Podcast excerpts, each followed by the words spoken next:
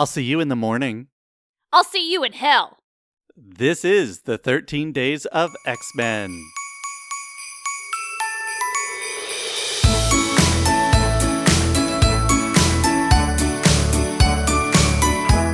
Welcome to the 13 Days of X Men Monkey Off My Backlog's second annual holiday limited series. I'm your host, Sam, and with me is the Lockheed to my Yana, Tessa. Hello. Joining us for the sad trombone ending of the Fox X Men franchise is friend of the pod, Melissa. Hello. Hello. Thank you for having me. I am a happy trombone. So I think we'll balance it out. It'll be fine. Sad trombone and happy trombone together, that's discordant. Just like this movie. Last year. Last year, because movie marathons are a holiday tradition for us, we watched nine Fast and Furious movies and released nine podcast episodes over nine days. This time, we raised the stakes by watching the 13 movies in the Fox X Men series. Today, we're talking about the New Mutants, which is such a disaster for Fox that it's not even a Fox movie because by the time it finally saw the light of day, 21st Century Fox didn't exist anymore. But before we talk about disasters, Melissa, what are you looking forward to this holiday season? This seems like such an ironic and sad question. I'm sorry. Oh no, you're fine. Um okay, so I have a lot of things that I would like to do this holiday season that I might find myself a little bit too COVID anxious to do. So now I'm going to say a really dark answer, which is I'm mostly looking forward for the holiday season to just be over so I can just be in my house and not think about this anymore. like I mean, that's a completely fair point. Not everybody is ready for the holiday season. You can see there is a giant but mostly naked tree behind me that we have not gotten to decorating because we've just been too busy slash sad to do it. So totally get that. But if you were slightly happier during this holiday season, like are there any holiday movies or like traditions, like pop culture traditions that you come back to every year? Um, not really, but I spend the holidays at my parents' house, and we have always listened to the same Christmas albums, and we have never added any. So I go home and I listen to Christmas music like two days out of the entire year only, and it is all the stuff that I've been listening to for nearly 30 years. So think like Michael Bublé Christmas, Harry Connick Jr. Christmas, Elvis Christmas, Leon Redbone Christmas, um, Dolly Parton and Willie Nelson Christmas. All of this very classic and good stuff. And no Mariah Carey. If you like it, that's Oh. great. It just, you know, it wasn't out by the time we made this list. Ah, I see. So there's like a date cutoff for this list. Like it's, yeah, it has to be before this date. It's I don't know what the date is, but it's the music that my parents already had when I was old enough to remember the Christmas tradition. And it's all CDs. They all have cracked cases. We never shop for new Christmas music. It's just these same like six albums on repeat for two days. So, does that mean that while technically Last Christmas made the cut, it's not part of this? Yes. Sam Sam has real opinions about both Mariah Carey and Wham, but we'll just we'll just go past that. I love the idea though of like a playlist that's just albums. Like it's not like a playlist of songs, it's a playlist of albums. Yes, and you have to go to the CD player and switch them. And you have to sneakily put the one you want to hear next on the top of the pile while nobody watches. Oh, I see. So there's some like Christmas shenanigans as well. Yes, some yeah. strategy. we try to sneak in the Spice Girls very early. My dad likes to, you know, be in his cups a little bit before we get that deep into the playlist. I like it. It's a Yeah. musical themed tradition. Yeah, we've spent so much time talking about Christmas movies. hmm I don't think we've done much Christmas music discussion. So I didn't really grow up new. on Christmas movies. People, when I talk to people around the holidays about their Christmas traditions, they're like, "What movie do you watch with your family?" I'm like, "That is not a thing that we have ever done." I've seen like the stop motion holiday movies for kids, but we don't make a point to watch them like all together. But have you seen The Holiday? Yes. I saw it as an adult, but I have seen it. Yeah, that's apparently the monkey on my backlog holiday movie of all time. I guess. So, out of the seven guests on this podcast, I want to say four of them mentioned the holiday. So maybe I should make a point to watch that this year. By the way, I don't know if you know this, but on the day that this episode is released, it is actually Christmas Day. Happy birthday, Jesus. Yeah. If you subscribe. That's right. Yeah. you did it. Did you just cheer Jesus on for being born? Well, you know, listen, you don't know what he's been going through. Like, it's been several thousand years at this point. Well, not several, but a couple anyway.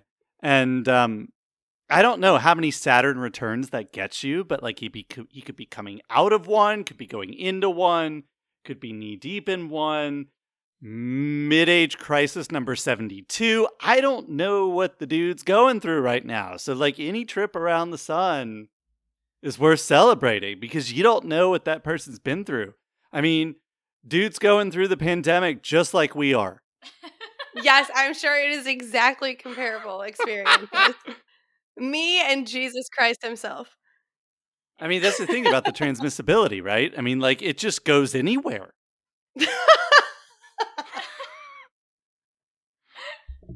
what? You, you're move this along. Oh, you want me to move it along? Okay, so let's let's talk about one disaster instead of the one we were just talking about. We'll talk about Fox's The New Mutants. To do this, to have this discussion about this very disorganized movie, what we're going to try to do is talk about it in three parts. We're going to talk about the plot, we're going to talk about the road to this movie actually existing in front of people's eyeballs, and then we're going to talk a little bit more about the characters. So, to start, in Dani Moonstar's head, there are two wolves, bears. Bears. She wakes up in a hospital, and somebody who it, it's not a hospital, it's like the jankiest, creepiest hospital ever. So, we already know what that's happening. Dr. Reyes, who looks totally suspicious, explains why she's here. I guess that's about as much exposition as anybody gets for this movie. So, so far, so good. Is this a, is this a good movie in the making? I feel like this comment kind of skips a lot of the plot, if you will. The problem with the plot of this movie is that, like, there isn't one until they say, like, here's the plot of this movie. And at that moment, I'm like, there's a half an hour left. I really don't think you should have had to spell that out for me at this point. And also, I don't care now. so that's a bummer. Like, I don't I don't dislike watching this movie, but thinking about this movie is kind of a frustrating experience. Yeah, I just could not believe that I was thinking to myself like I should know what's going on here and then they say it out loud what's going on. And I just didn't care. I'm like, "Oh, I have no emotional connection to that, so this is not a good movie."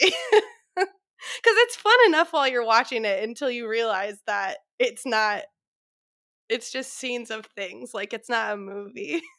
I want to talk about this a little bit later. I actually don't think this is a disaster movie. I think that this is the best that they could do with what they were given. Mm-hmm. And we'll talk about why that is here in a little bit. But I actually really enjoy watching this movie, even though, as you said, it's more scene work than it is like a cohesive film. Yeah. Talking about the plot is like the least fun part of probably discussing this movie will be because it's like, well, plot is a strong word for what we're doing, but scene to scene it's very fun.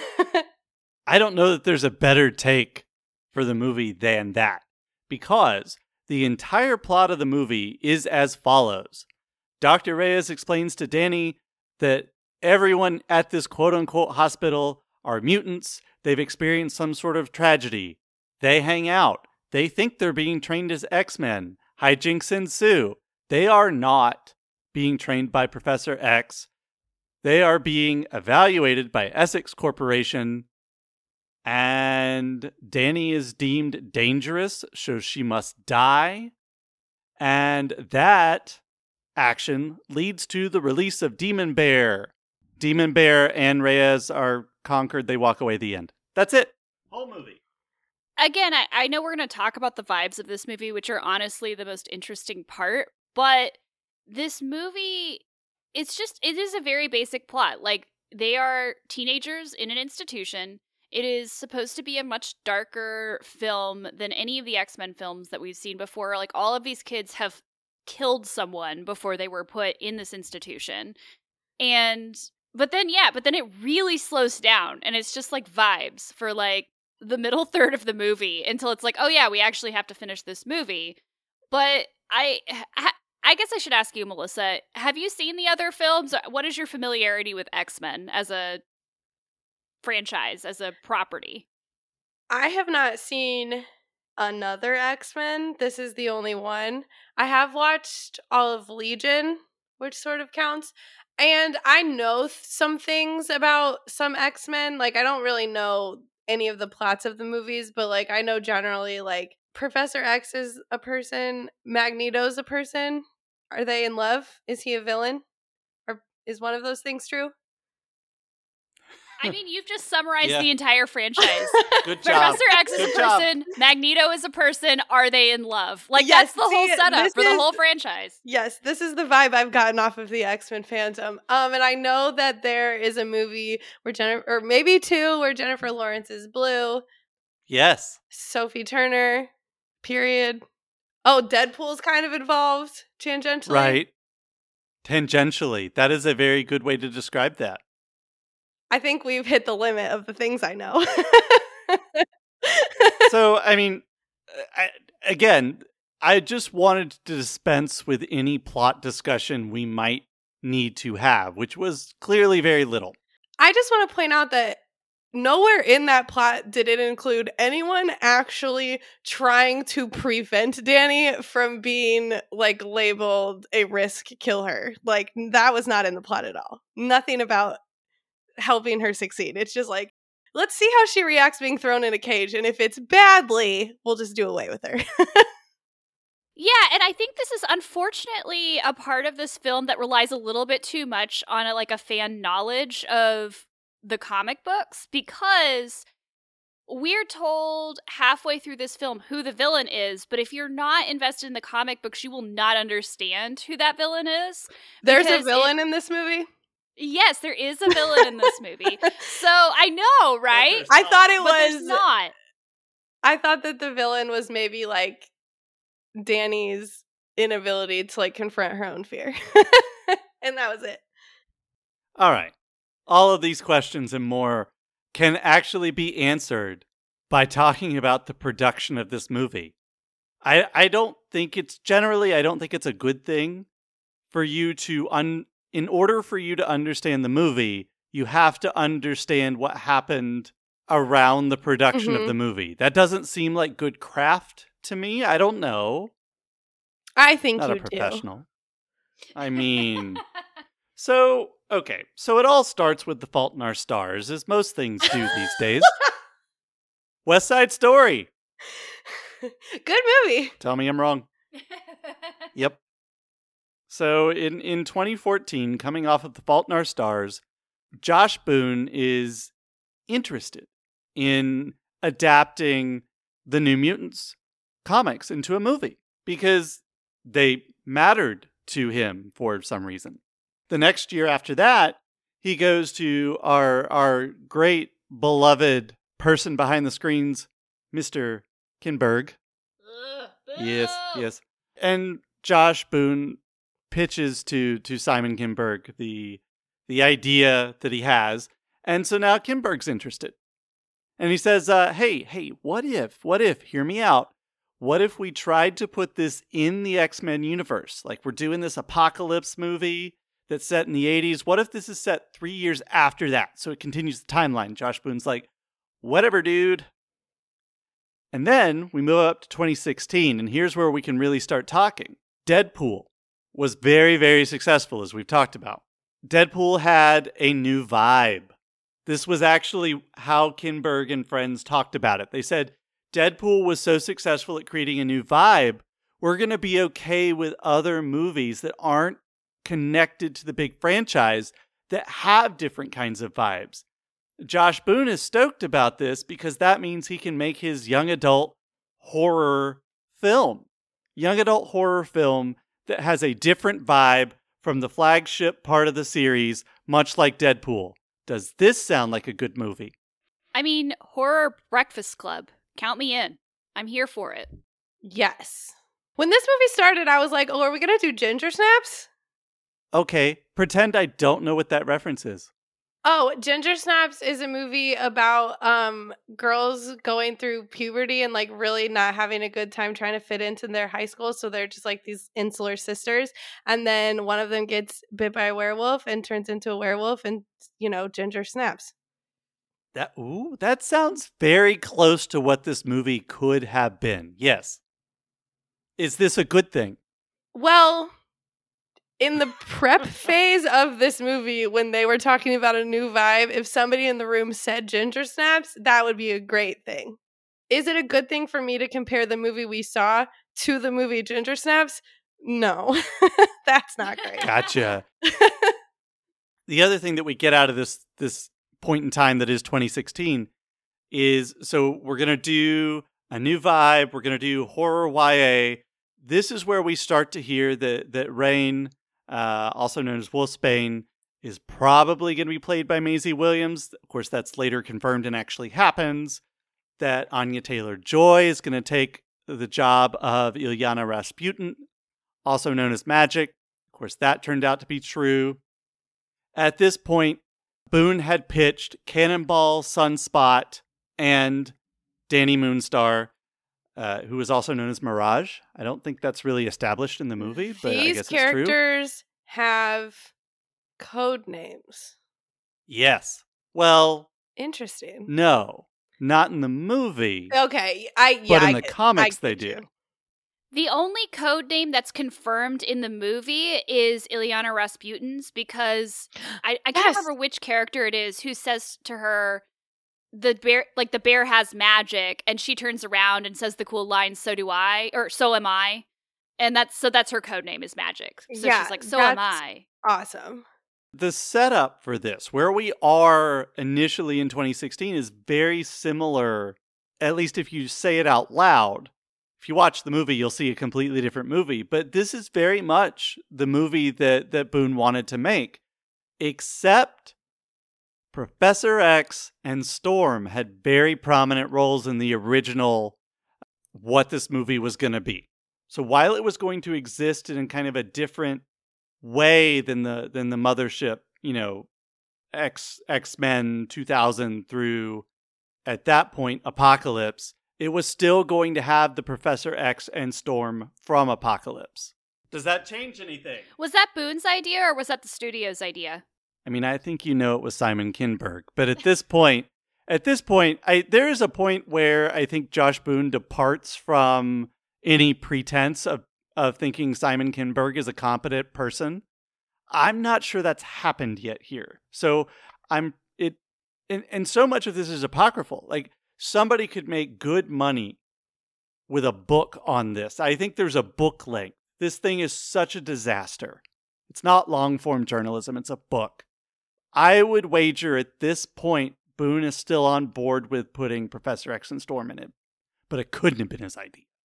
we talked about this a little bit yesterday when we talked about dark phoenix I don't think Professor X should be in any more X Men films. I actually kind of think that they, for as bad as a film of Dark as Dark Phoenix was, they wrapped up that storyline. And unless you're going to say something new about him being an antagonist, which I definitely think he should be an antagonist in the films from now on, if you're going to do anything with him, then just don't use him. Storm could have been interesting because Ororo Monroe is a very underutilized character in the rest of the franchise. They don't develop her hardly at all, even though they had Halle Berry play her in the original trilogy. She's barely given anything to do, and she's definitely not given very much to do in Dark Phoenix or Apocalypse, which are the other two movies. I think that could have been interesting, especially because that character or an alternate version of that character has a lot to do with Illyana Rasputin. I think it could have been interesting to see Storm because she does have a lot to do with Illyana Rasputin in the comics, or an alternate version of her has to do with Illyana Rasputin in the comics. But I, I don't know if I need the tie-in. I kind of like just having these characters exist in this like dark little pocket of the of the X-Men universe. So here's the question for you, Melissa. You just heard a lot of things that, I don't know, We're words. They they probably sound like words. Uh, but well, I you know that's that's kind of the whole. I'm not going to call it tension, but for lack of a better word, that's the whole tension in this entire 13 day endeavor that we've done. Is that you know the X Men are something that that matter a lot to Tessa, and she knows way, way, way, way, way, way more about it than I do. We've had Lazi on twice. When they start talking about X Men, I, who know a little bit, start to feel like I imagine you feel now. And so, as somebody who hasn't seen any of these movies other than this one, we talk about a potential movie where outside things from the other movies would have been brought in. What does that do for a viewer who's not invested in the X Men to have a movie in front of them that relies on outside knowledge? What does that do? So it's it's a problem because I have a really great way to answer this question, but I can't yet because it involves spoilers for a huge movie that came out yesterday. yeah, don't do that. I would never do it, that. It came out, well, to be fair, it came out like a week ago, but we still haven't seen it. sure, sure, sure, sure, sure. Um, okay, so I would never do that. But what I will say about comic book properties in general is that I have never read any comics. When I started watching the MCU, even we were at Guardians of the Galaxy 2. So I started watching those movies and all of the ancillary content I was consuming about those was exactly what you're just saying, which is people who know so much more about this than I do, and they're just like saying things. And I will admit to sometimes that stuff just goes over my head but sometimes it sticks like all of this x-men stuff that i knew and i haven't seen any of these movies at all so it doesn't it it would bother me i think if all of those if all those tie-ins made the actual story we were watching feel emotionally disconnected but if it was just like oh here's all this other stuff going on i i personally for me as a viewer i think that's fine i don't hate Age of Ultron. Like all of that stuff that's popping up in that movie that either goes places or doesn't go places, that doesn't really bother me at all. That's just like other stuff in the movie. And these movies are always huge, so you need a lot of things to fill them up. I said that something very similar uh, a few episodes back. I don't remember which one, but one of my chief complaints about this series is they somehow manage to overestimate and underestimate the viewer's intelligence at the same time. They they don't provide the right kind, from what I know, of fan service to mm-hmm. the people like Tessa who know a lot. And at the same time, they expect more of, I think, completely uninformed audience people. If we're looking at just the New Mutants, it and like obviously we we are discussing currently that there's a lot of production issues with this movie so like it doesn't have it's not the highest level of storytelling which we've already mentioned and like the script is you know whatever it is but if we're just talking about this movie the way that you're telling me that there's a villain in this movie that I could have known about if I had prior knowledge I I think I knew that they were talking about Professor X in this movie when they kept saying like my superior, my superior, or I assumed it was and it's really that corporation. But in any case, they're expecting their viewers to have this like deep knowledge of these things so they can mention them and it, those references will do plot work for them. And at the exact same time, they're acting like the movie going audience uh, is full of like people who have a third grade reading comprehension level because they're saying, "Oh, she's making all the bad things happen to you because of you know her superpower that we've never explained. And i'm like if you would have done any filmmaking in here you wouldn't have had to say that line. So like you obviously either can't make a movie or think that i can't watch a movie but you also expect me to have retained all of this comics knowledge i really like references as plot work. That seems to be the thing to to avoid. You can make the references all day long as long as they're not a stand-in yeah. for plot or as you said filmmaking. Melissa you were not hanging out with us when we did fast and furious. Have you seen those? Oh i've seen them. I love them. I am just i'm basically trash for those movies because they work so well on me Okay, so two part question. Part one Could somebody who has not seen movies one through eight go to movie nine and have a positive experience? They could probably have a fun time at the movies, but they could maybe not have like an emotionally connected viewing experience. Like they might not like feel things for what's happening in the plot, but they might be like, yeah, cool cars. Oh, sorry about the cursing. It's fine. they might be like, heck yeah, cool cars. But I care nothing about what these characters are going through. And like, that's fine because that's what action movies are for. Right. Okay. So, part two if somebody had never seen movies one through eight and went to the theater to see Hobbs and Shaw, would they have a good time? Yeah, because I saw Hobbs and Shaw and I hadn't, and I had only seen one and two like 10 years ago.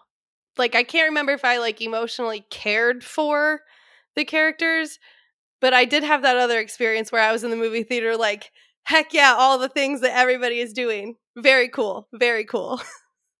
I feel really bad about saying this because we did not like Hobbs and Shaw, but that's what this movie should have been. It's it's a movie that is basically connected to a huge franchise, but as you Mhm. said, it could be a really good experience even if you haven't seen those. hmm That's that's my point of reference. It's nice to know that you're a a, a, a fellow Fast and Furious fan. Oh, yeah. When you said that that's what you guys did last year for the holidays, I was Yeah. thrilled. Th- those that was Tessa's first watch through. She Yeah, had I never seen any of them before. That was me convincing her to watch them. Are you ready to drive so many cars? right? Back to the franchise we're talking about today. We're not even out of 2016 in our production hell timeline. Later in 2016, and you can really tell that studio notes are coming in here. Warlock is added, like he's gonna be in the movie. Who? And then this is where we get start talking about how Demon Bear is the actual antagonist. So that was always part of the plan. And it was going to be a horror movie. That was always part of the plan. So 2 out of 3. The thing that was always the things that were always part of the plan stayed. We did not see Warlock. 2017 is actually pre-production. Early 2017, we have casting, Professor X out, Rosario Dawson in as Dr. Reyes, Rosario Dawson out as Dr. Reyes. At this point, if you're keeping count, which why would you be? I haven't mentioned this yet. There are 15 writers Holy shit. on this film. And then Simon Kinberg says, Hey, what if it wasn't a horror movie? that was like the whole thing. It's the whole thing. So, well, you'll be pleased to know July through September of 2017, they actually shot this movie. And as we will find out, they shot the totality of this movie. Melissa, I know you're not surprised to know that most movies have reshoots. Even if they're not trash fires, they have pickups, right? You know, we need to do a do over on this, right? This movie has none of those. Everything in the finished film that is not CGI was shot between July and September of 2017. Because Boone was such a fan of Wes Craven, this movie was shot with 90%, according to Boone, practical effects. There was only green screen used about 10% of the time. I cannot wait till you tell me what happened. S- uh, okay, so at this point, Storm is also out. And surprise, surprise, at this point, Boone is beginning to say he's unhappy. He was a good team player up until it was time to shoot. And apparently, he was a very unhappy camper during this entire shoot because I don't know if you guys feel this way, but if my dream was being meddled with, I might be upset too. Anyway, It sounds like he like hitched his dream to a piece of crap anyway, so it's true. I don't know what this character did, but you guys don't like him, so now I hate him too.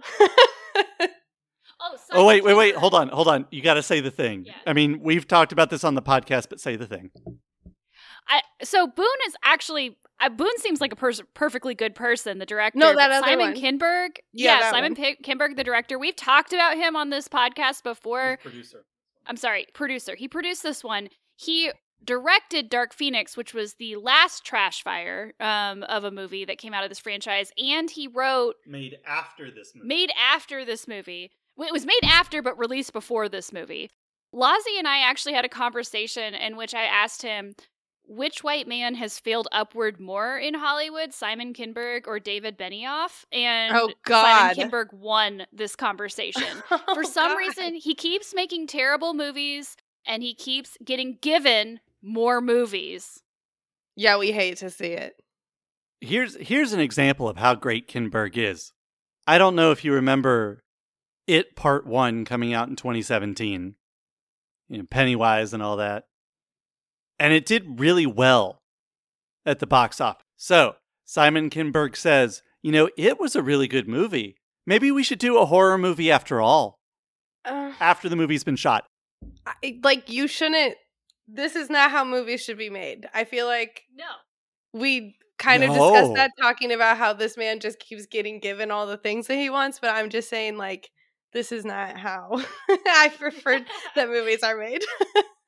Well, you know, and I also, talk they should have about waited until after it part two to make that decision. I think that is probably the best take. Wait until part two. Wait till they land that plane. Spoiler alert, they don't. I say this a lot about writing. You really shouldn't complain about writing unless you can actually do better. I have felt very good about many projects in the last several years where I can say with full confidence, I could have done better. I don't I you'd like to think that producing a movie is harder when it comes to it because there's so many more moving pieces. I got to say I feel like I could have done a better job. I would watch your New Mutants so quickly. Opening night, butts in seats. This is great. This is actually how you do it. Tessa, how should we make a New Mutants movie? That's it's called listening to people who know stuff. It's actually it's it's a soft skill. You don't have to go to college for it or nothing, but man, well, it doesn't seem to make any money, so in this hellscape, it's out. Oh, okay. Tessa wants to get to Mr. Sinister. Okay. All right. The movie was originally going to come out in March 2018.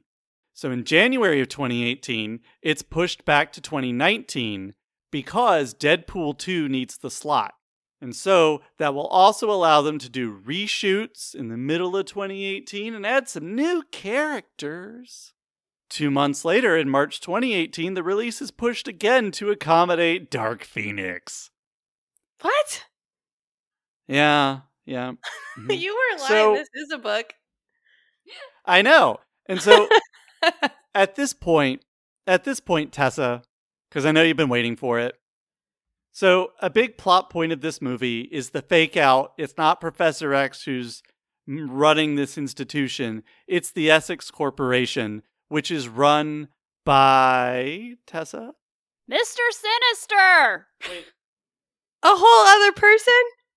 Yeah, Because I thought, I thought that her superior was Professor X because that's what I know about X Men. So I'm like, all right, cool, cool, cool. And then when it said like Essex Corp, I was like, oh, that must be the official, you know, LLC name for Professor. X. That's great. That's well, see, that's the right. It's supposed to be a fake out. Like you're supposed to think that it's Professor X, and then that Essex Corporation does, as you say, plot work. Now it doesn't count if Yeah, you don't know great. who Essex is. We are actually given we are actually given a a a filmmaking hint. But you have to have seen Logan to get it. oh, good. right. There is an actual reference made to Essex Corporation that involves footage from Logan. So that's you're going to be your primary reference point. Essex Corporation has been teased maybe twice. Essex Corporation is teased at the end of Days of Future Past when they. It's in the end credit scene when you see somebody taking Logan's DNA It, they put it into a briefcase that has Essex Corp on it, and we all gasped in the movie theater and were like, "Oh, it's going to Mhm. be Mister Sinister in the next movie." And then James Mangold, when he was making Logan, was like, "I'm not doing Mister Sinister. Shut up. This is a different company altogether." But then this movie, We'll see about that. yeah.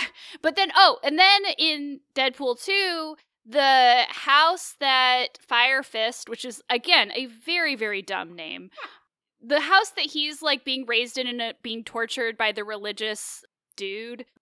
That has Essex Corporation on the front of it. So they keep they for like the last third of this franchise, they keep teasing Mr. Sinister, who is the antagonist of this film, even though he's not in it for reasons that we'll talk about here in a moment but they can't they they just won't actually bring him in and let him be the antagonist and he's a great antagonist in the comics. Like it Mhm. makes what you said earlier melissa about like why does nobody try to help her control her power? Like once they figure out that she's the one who's causing all of these nightmares to come to life et cetera et cetera like why does nobody at least try to help her control it before just going straight for the nuclear option like death it's because Mr. Sinister doesn't actually care about any of these people. He's concerned, he's like obsessed with Darwinism and eugenics, and what he wants is to create like the perfect superhuman that he can control. So he's way more interested in their DNA than he is in them as people. So he sees her as a disposable person. Like, oh, Mhm. well, her DNA is interesting, but I don't want to have to deal with the headache of her actual powers. And like maybe they could have even gotten there without having him as a full character in this movie if they would have been explaining that somebody understood what the heck was going on here. Like it just the science lady is just la la la doing her thing, acting like everything's normal, and the kids are like, "Hey, there's demons," and everyone's like, eh. I just want to point out that there's a real like Sunspot as a character name is definitely like class A. Fire Fist is definitely below that. But I got to tell you, you know, we go from Sunspot, which is one which is basically the human torch, kind of. And and Fire Fist makes fire with his fists. And then that brings us all the way down to Gold Balls. Gold balls. Miles Morales' roommate. And there's some really What's foolish? X Men names. He makes gold balls. Oh, I thought I don't have to say it. You know what I thought. I did. I did. I did. In, in a true case of don't know what you got till it's gone, don't get too excited about the idea of Mr. Sinister because he was never in this movie. In fact, he was never cast. He was Oh going to be, he was going to, as you know, Marvel movies, whether it's Fox or MCU, have a penchant for their post credit scenes. So part of the deal with the devil, I mean Simon Kinberg, was Boone had to leave room for a post credit scene where we would actually see Mr. Sinister. That would be the payoff. That's also not how movies are supposed to work. Yeah, it's true. And for the second time in this franchise, two movies were having a fight over who could use which character. Mr. Sinister does not appear in this movie at all because the makers of Gambit, a Fox X Men spin off movie probably starring Channing Tatum that never happened, had dibs. So here's what they were going to do instead. When they got around to the reshoots in September, it's not mid anymore, it's September. When we actually do the reshoots, we're going to add Sunspot's dad, played by probably Antonio Banderas, which sounds fun. Who is not Brazilian. Right. But I didn't tell you who was going to play Mr. Sinister. Melissa, would you be interested in a Mr. Sinister played by Jon Hamm? Yeah, yeah. That is allegedly what you were going to have. well, But don't worry about it. You weren't going to get it. I'll see you in my dreams. All right, we're going to skip ahead a whole year. Nothing happens. Nothing is nothing is said about this movie for an entire year, which gets people to thinking, "What's up? What's going on?" Comes out a full year later in March 2019 that all those reshoots, they haven't happened. But that's okay because the movie's been pushed to March 2020, which is going to be a really good month and a really good year. And then Disney acquires this movie and Fox. in late 20 later 2019. They are not impressed with the cut of this movie that has been provided by Kinberg and friends. I'm shocked that they didn't love the movie. Yeah, but they assure everybody, and by everybody I mean their shareholders, that work is still happening on this movie and they believe in it. They even accidentally said it's a new entry in the MCU, and we're like, never mind. No, no, we were wrong. In March of 2020, you might have missed this because there were other things happening. It is now revealed that the movie is completely finished. And that's when we find out there never were any reshoots. Josh Boone shot a non horror movie version of his vision, was told to turn it back into his original vision, but was allowed no reshoots of any kind. That is psychotic. Yes, the only thing that he and his team could do is visual effects. So, what you have seen in August of 2020, when this movie is finally released, is a movie that is as close to Josh Boone's vision as possible without most of the tools required for making it. I mean, I just don't understand how they shot this movie without it. I like it, honestly, under all of those circumstances, 10 out of 10, great movie. Y'all killed it. I know. Can we talk about the vibes? Tessa really wants to. I, you could have really talked about the vibes anytime in Oh, here. well, All right. I thought we were going. Oh, okay. Sorry. Hey, Tessa, this isn't going to be a trilogy, though. It's I'm not. sorry. It's really not. Well, it was going to be. I'll talk more about that later. Vibes. and it's really kind of sad. I mean, it's sad that we didn't get to see Josh Boone's original because that sounds like a heck of a movie. And the thing is, is that my main thing about this movie, we're going to talk about vibes now, which Melissa, I'm sure, has a lot to say about it. Actually, you know what, Melissa, you talk about the vibes first, and then I'll say what I think about what I want out of this movie. Um, my main thing about the vibes is that I really like I really enjoyed them, but I watched this movie during the daytime, and that was not the correct time for these vibes because it's very dark. I like could not see a lot of what was happening, and I was just going off of the vibes, you know, for what was going on. But I really like I like this like it's almost like a trope of like collection of teens in a facility and like things are going weird. I love like dark puberty.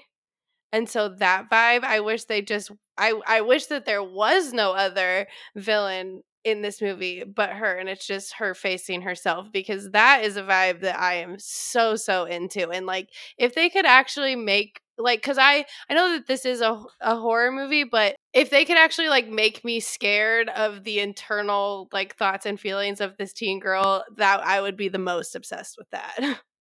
Yeah, that's kind of how I felt too, actually, because the vibes of this, I everything you said and everything that this movie is and everything that it was pitched as is just like what I want out of a movie. Like it's a it's a horror movie in a comic book universe, which uh, frankly I think we should do more of these genre like subgenre films within big franchises like X-Men or the MCU or Star Wars even. Like could you imagine a horror Star Wars film? Like that would be amazing. But like so I want that and I like the darkness of it. The New Mutants as a comic book franchise or as a comic book line was started in 1982. And it was because the X Men at that point had already been going on for over two decades. And they wanted to like draw in like the younger readership with like a new, hip, teenager like type of thing.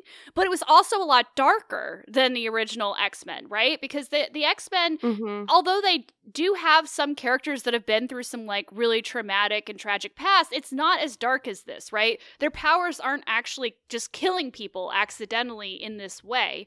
And so I love that. I love the characters that we're going to talk about a little bit. I just want more of everything in this movie. Like, this movie needed to be scarier. It needed to be like a half hour longer. I want to like luxuriate in these characters and in what is happening. I want all of the Breakfast Club vibes of them like getting like becoming friends and getting together. We don't get enough of that for it to really ring true at the end of the film. Like suddenly they're all friends even though they like were kind of hating on each other at the beginning and they're all very disparate personalities. Like I wanted more of that. There's like a line where I think it's Rahne who says, like, we all got each other out of our cages. And I'm like, when? When did that happen? Like like i would i would really like to know what that means. no i mean like me- even metaphorically when did that happen? And like i would mm-hmm. love to mm-hmm. s- have seen like that version of it. I would have loved to see more practical effects instead of the kind of uh, okay-ish not that great vfx effects. Like i i wanted this movie to be weirder i wanted to be darker and i just wanted kind of more of everything could you imagine if we got this movie at like level 12, like weird, scary vibes, and there was a boy who caught on fire and a girl who is sometimes made of fire, and they were allowed to kiss each other? And we were watching like the weirdest movie on earth? I'd like to think in that movie, because this has clearly got big Breakfast Club vibes, somebody's got to do the bender, you know, freeze frame fist in the air. It'd be Lockheed. It would be Lockheed. Hell yeah. Yeah. Lockheed! I love Lockheed. Are we going to talk about him? Go ahead. I Wait, love. Well, you want to talk more about vibes? You want to talk about Yeah, characters? let, let's talk about vibes some more. Just just for a little bit. Just for a thing. I also don't get the character of Reyes. Did anyone else get her as a character? Like she's supposed to be like a sinister stooge, but she almost seems like she cares about the like her motivations are not clear for what she's doing.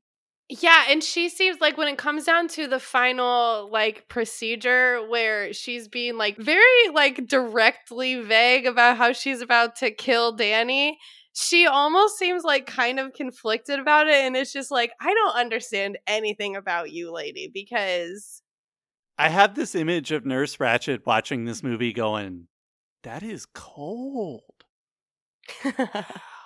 Because that's the thing with her character, right? She is somehow sadistic and believes that what she does is necessary and good mm-hmm. at the mm-hmm. same time. I, I, I guess that's one way to read Cuckoo's Nest, but this person, I don't know why she does what she does at all. I have I have no clue why she gets up in the morning, why she chose to be in an empty asylum hospital with these youths who could all murder her so easily they do it.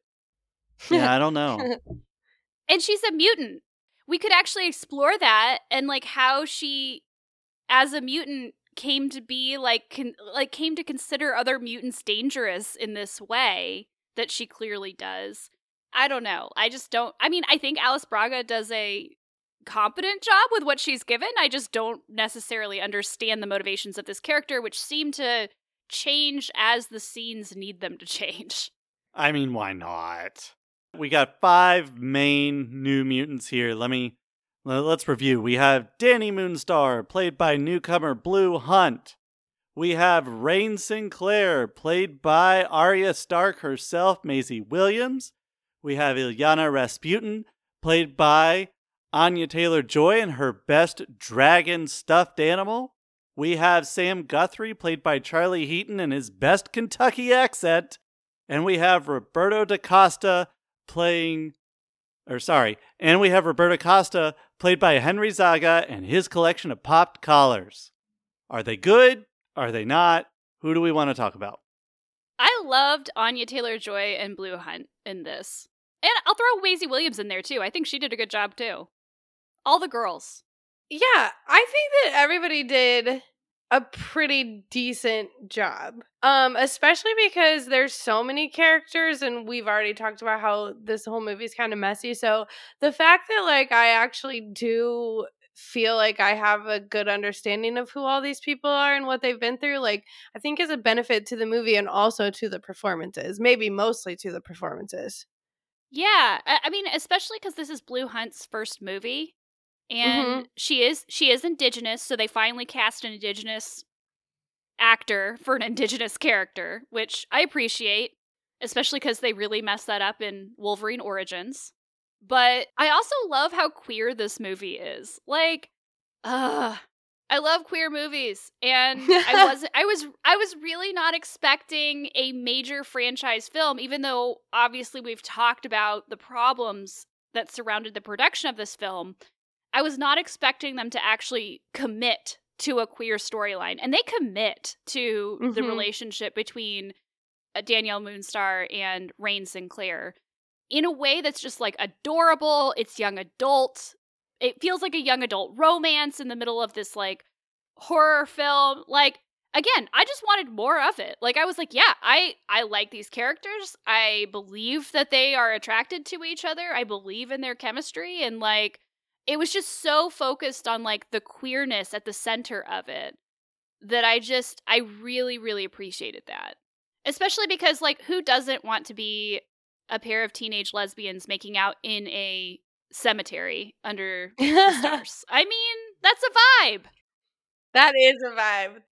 Getting to tell your crush like, "Oh, you didn't make me up.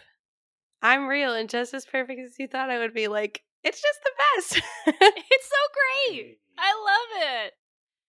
Oh. What did you think of Anya Taylor Joy's performance? She's obviously like the person. Illyana Rasputin is a huge character in the comics. She is Colossus's sister.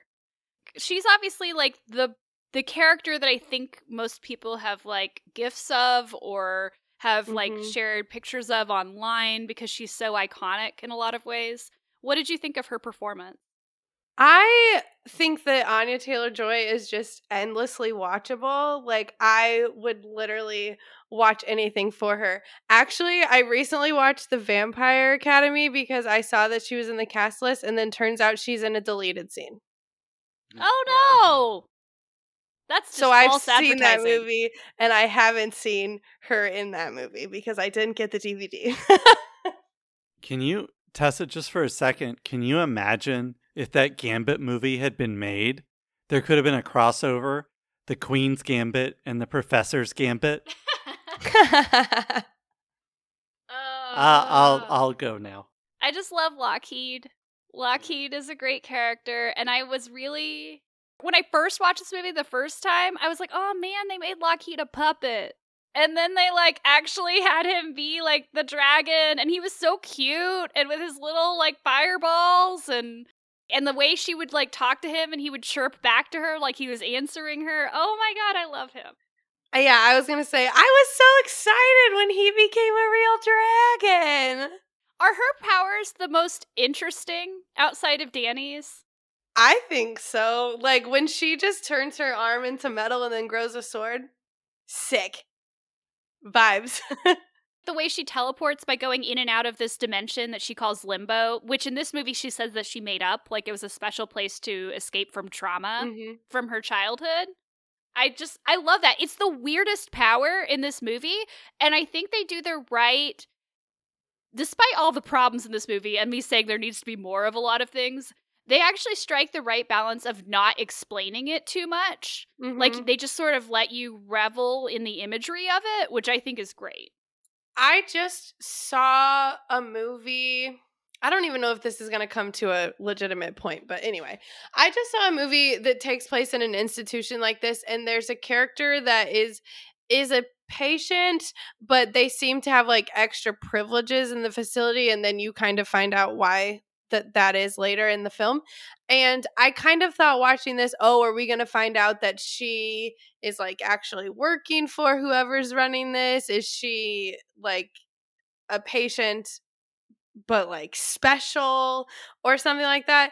And it never really gets to that level. And I think that you get that vibe off of her, maybe just because like she is the one that is most grounded in reality. Even though she's the one that has the most crazy stuff happening to her, she's the one that's like, no, this just is what it is. Like, we're not getting better. I'm not participating in these activities. Like, I'm not fo- trying to follow the rules because I already know that things are bad and they're not getting better.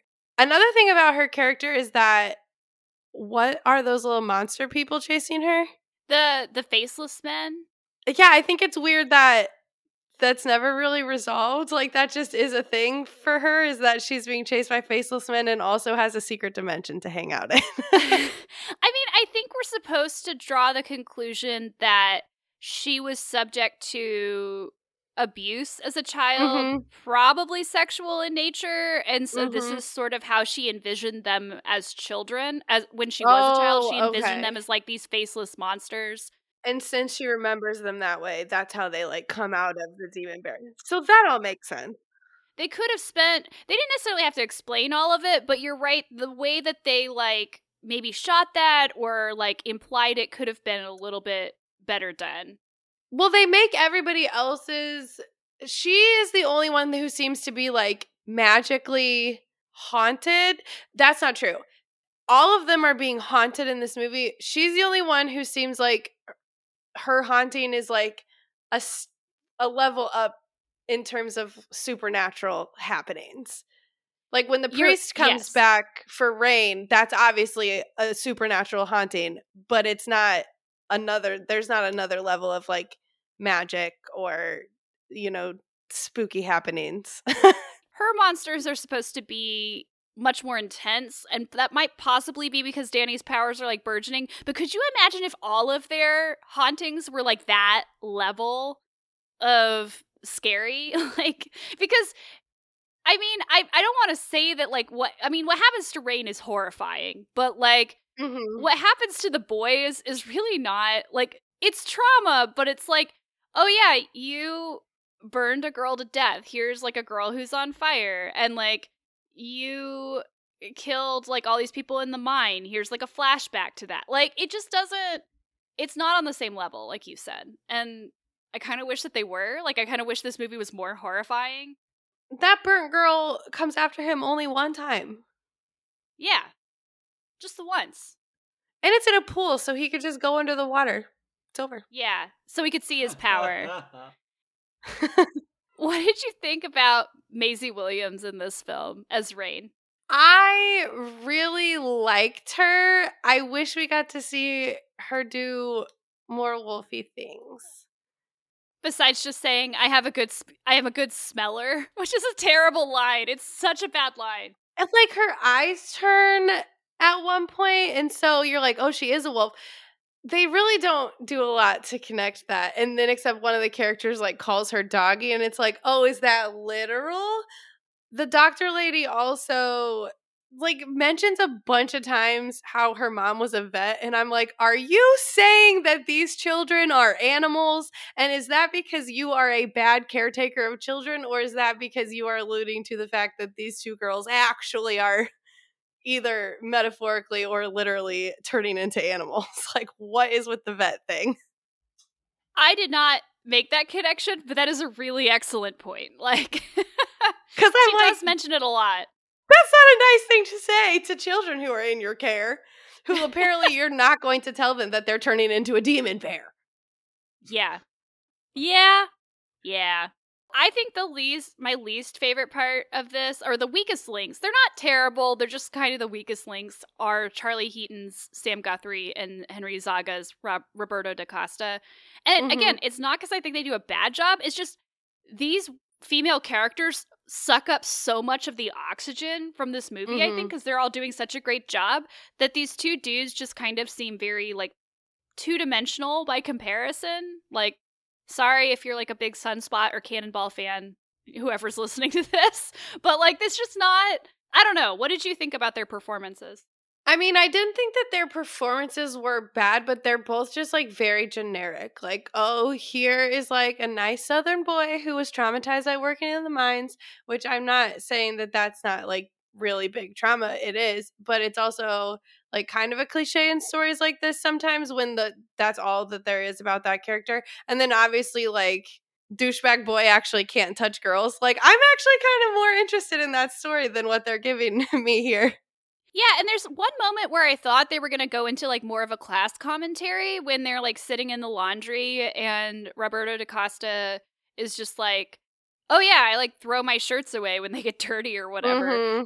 And then like Sam is talking about how he had to work in the mines, like he fi- mm-hmm. like financially his family re- relied on that, and not they don't do anything with that. Mm-hmm. Like these mm-hmm. are two characters who come from completely different socioeconomic backgrounds, but they don't they don't tease that out in any kind of meaningful way. And I'm thinking also the they don't do anything with the the class issues between those two characters. But there's also a lot of like racist comments towards Dani for no reason when like that's not what your movie's dealing with and it's just like I don't know why that's there.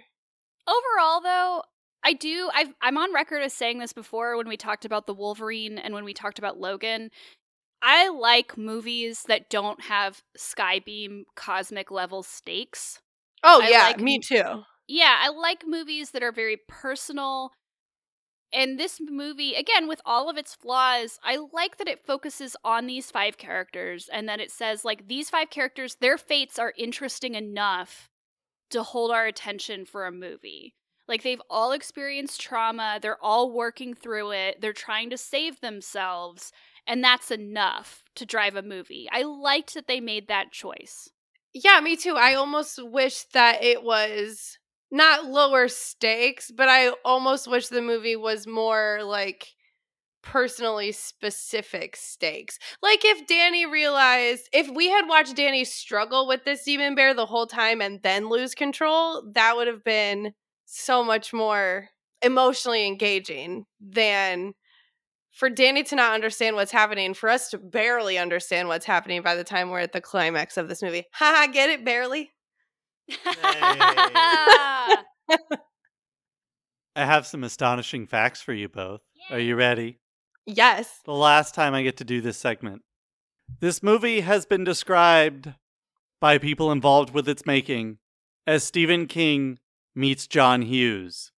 This movie has also been described by people involved in the making of this movie as One Flew Over the Cuckoo's Nest meets The Breakfast Club. And I really just feel like if you guys were this on message and in agreement, why did you make this movie the way you made it? Josh Boone cites all four of, well, Josh Boone does cite King, Hughes, Cuckoo's Nest, Breakfast Club specifically as influences. He also cites the film version of The Shining, the Kubrick movie, as well as Nightmare on Elm Street 3 Dream Warriors. So that's that's what he had coming in. Again, wouldn't it have been cool if he had made that movie? There are two Buffy episodes seen on the TV on the TV. There are two, it's not the same one, and they are not next to each other in continuity. First, we see the Tara and Willow kiss, which is the first time on the show that you see them on camera, middle of the frame, kissing. That is from the episode The Body, Great which many people say is the best episode of Buffy. And if they don't say that, it's one of the best. Of course, we also get the big bads from the episode Hush, which some people say is the best episode of Buffy, and if they don't, they say it's one of the best. A time honored tradition of shortcutting is by allusions. You can allude to something, and that's different, I think, than a lot of the things that they do in this movie that we don't get. It's it's a really neat illusion if you get it. If you don't, I don't know that it really takes away from anything. This was finally meant to be a trilogy. The first movie was going to be, he describes it as like rubber reality, where it's like, you know, real it's reality but bendy, you know, and and these these monsters and things can show up as part of reality. It's a neat description. New Mutants 2 was supposed to introduce Warlock and be an alien invasion horror film. okay. Yeah, New Mutants 3 was going to be apocalyptic horror. Horror trilogy. It's like American Horror Story X Men, basically. I was gonna say Fear Street one, two, and three X Men. That was okay. That's a little different because that's like a cycling story. But anyway, yours is better. I was going to ask you before we move on, though, Melissa. I know for a lot of the movies that you watch, you have like an image, like your favorite image of the movie. Did you have a favorite image of this film? oh yeah, it's Anya Taylor Joy. I am magic, or so am I. Yes. Where she's like turned back in front Yes, and like her eyes are blue, her sword is out. She is just unbothered. I also really love the scene where she and Lockheed are running after the demon bear, yelling, Get back here. yeah, That get is the back here, one. demon bear. All right, so we did astonishing facts. Let's move on to the uncanny stats. If you'll recall, the budget for Dark Phoenix, the movie made after the New Mutants but came out before the New Mutants, was budgeted at $200 million. This one was budgeted at 67 million or 80 million depending on who you ask. That's always a good sign when people can't agree on how much money was spent on a movie. Opening weekend. You may recall, we mentioned this yesterday. For a movie that was budgeted at $200 million, it made less than 33 million opening weekend. That was the bomb that was Dark Phoenix. Now, New Mutants had a little something going against it. It opened during a pandemic when about 60% of theaters were opened. So it, of course, has the lowest by far opening amount of any movie in this Fox X Men franchise at 7 million. But when you think about it, Dark Phoenix made 32.8 million, and New Mutants, with everything that was going against it, made 7. That's. I, that's not a big enough separation to feel good about Dark Phoenix as a movie. Dark Phoenix was released before the pandemic, too. It didn't have any excuse. Total box office Dark Phoenix eventually did recoup its investment. Uh, it made 252 box office, so it got a little profit, tiny smidge. New Mutants is the first and only movie in this franchise to not make its budget back. It only had 49.1 million in box office. Of course, Fox doesn't care because it doesn't exist anymore. So there's nobody to be sad. There is a bright spot here. As we talked about yesterday, Dark Phoenix was the only X Men movie to not open at number one. As you recall, it was beat out by The Secret Life of Pets 2. Shout out Pets. That's right. But you know It's what? what people needed during the pandemic. Yeah. Magik and her pet dragon did manage to capture the top of the box office the week New Mutants came out. So New Mutants did do one thing that Dark Phoenix didn't. Number so so this was a weird box office time. I don't know if you remember this. So New Mutants was number 1, Unhinged was number 2, Tenet still going not strong at number 3. Bill and Ted Face the Music at number 4. By the way, Bill and Ted did do better business on VOD this weekend than New Mutants did. By the way, if we did VOD numbers, Bill and Ted wins. My guys. And then finally, the once in future James Bond question mark in the personal history of David Copperfield. That was him, right? Yeah. Wasn't that Dev? Because he's doing because he's doing literature now. He's doing the greatest hits Yeah, yeah, right? And for the final, all new, all different segment in which Tessa recommends stuff X Men related to read, watch, or just those two things. I'm going to go real simple on this one and say that if this appeals to you, you should read the first 18 issues of The New Mutants. Again, that started in 1982, but it does pretty much encapsulate a lot of the elements of the storyline. It starts out these characters, or most of these characters, plus a couple other ones that didn't make it into this movie. Because it's serialized, it gets to explore them in a lot more detail. And we get the Demon Bear as, like, potentially one of the scariest antagonists. I showed Sam a picture of the Demon Bear from the actual comics, and it is way scarier looking in the comics than it is in the film. So if you're if you're looking for some horror to be ratcheted up there, but still within like a comic book framework, first 18 issues of the New Mutants, you might not stop reading. And finally, before I read us out, Tessa, we ranked all 12 at that point movies in the franchise. This is, of course, lucky number 13. Where does it rank? I'm actually going to rank the New Mutants. This is going to be a very controversial one. I can already hear listeners or see listeners like tweeting at me on Twitter about this. I think that the New Mutants is number five. I think it beats out X Men Days of Future Past, even though X Men Days of Future Past has one of the best ac- action sequences in the entire franchise. I think it's just because the New Mutants as a film is a vibe that I really enjoy. I really am a lot more invested in a lot of the characters than I am in most of the characters of Days of Future Past. I wish it was a better movie. Like, that's the Hmm. thing. Whenever I watch this movie, I'm like, I think about the movie that could have been. I would ask you the same question, Melissa, but Instead, since you weren't here last time, what's the best Fast and Furious movie?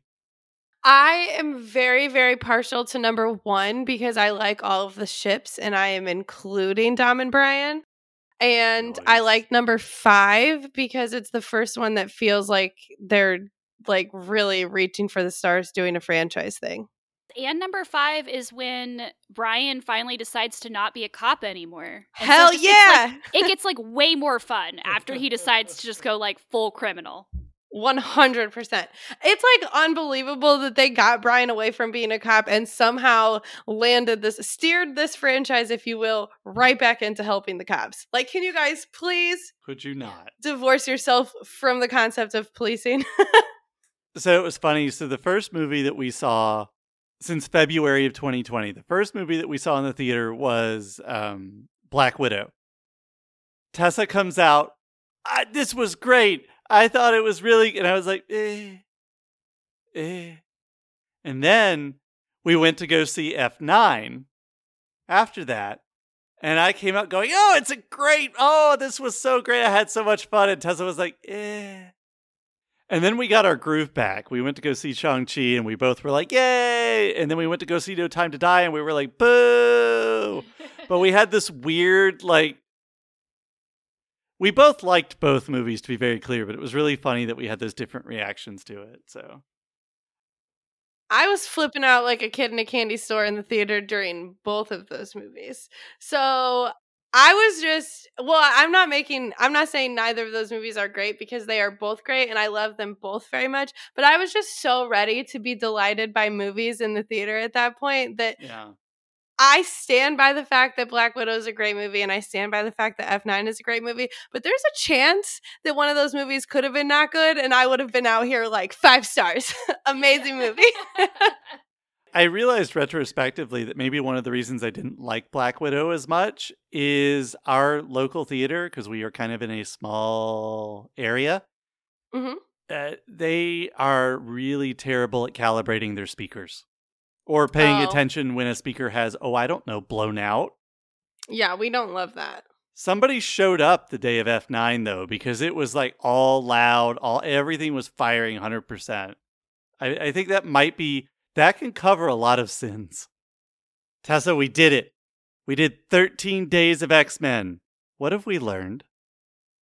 13 movies is way too much to do for a marathon. Mm. Well, I mean, I think that for me, I love X Men. I've been very clear about that from the beginning. There have been some really high highs in this franchise and some really low lows. This franchise is much more uneven than Fast and Furious, which overall is a very high quality franchise, regardless of some of the perhaps ACAB issues in in that in that franchise. You know, it was a weird time. People forget that a lot of these movies were made when we were still trying to figure out what superhero movies were supposed to look like. Obviously, there's a lot of flaws in them.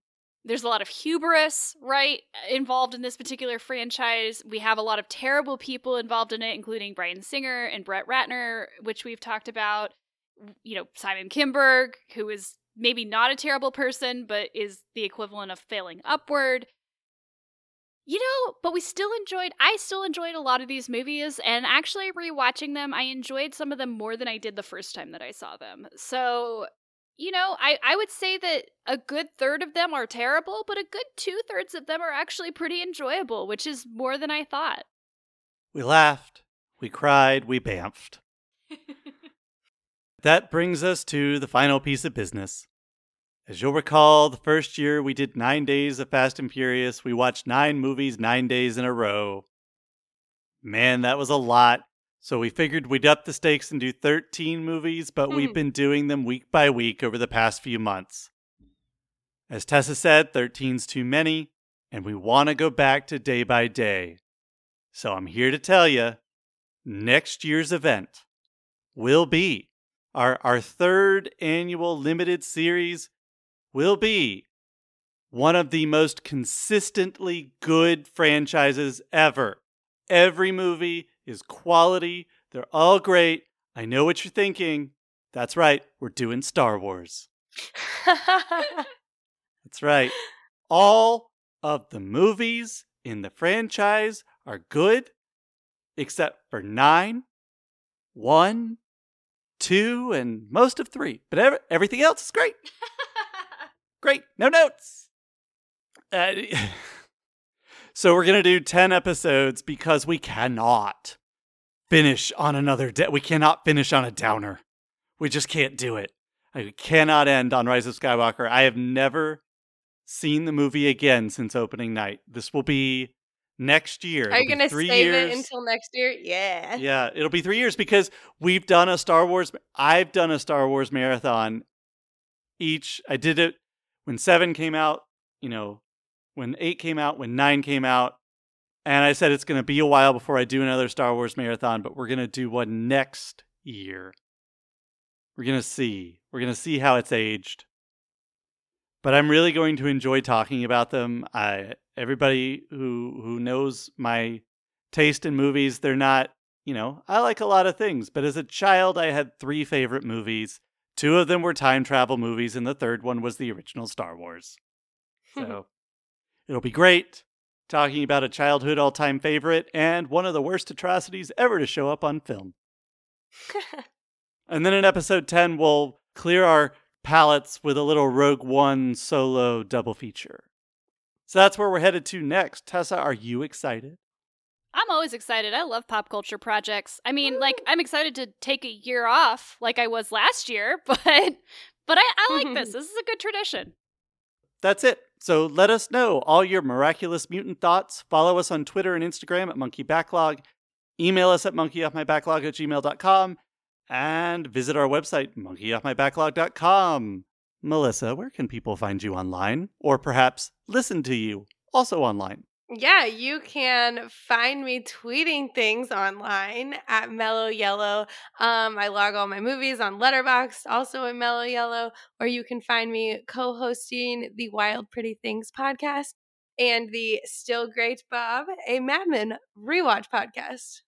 You can find me on Twitter at Swehla Tessa. Swehla is spelled S W E H L A. You can also find me on my other podcast, Nanny Ogg's Book Club. I host that with friend of the pod, Nigel, who was on this series for the movie Logan. It is a Discworld book club podcast where we're reading all 41 of Terry Pratchett's Discworld novels. It's not a Monkey Off My Backlog podcast until Tessa spells her last name. You can find me on Twitter at Sam underscore Morris9. Our theme song, which we will miss until this time next year, is Jingle Bells by Scott Holmes and can be found on scottholmesmusic.com. Please rate, review, and subscribe on iTunes. Follow us on Spotify, Stitcher, Amazon Podcasts, Google Podcasts, or wherever you listen to podcasts. Happy holidays and get that monkey off your back, bub.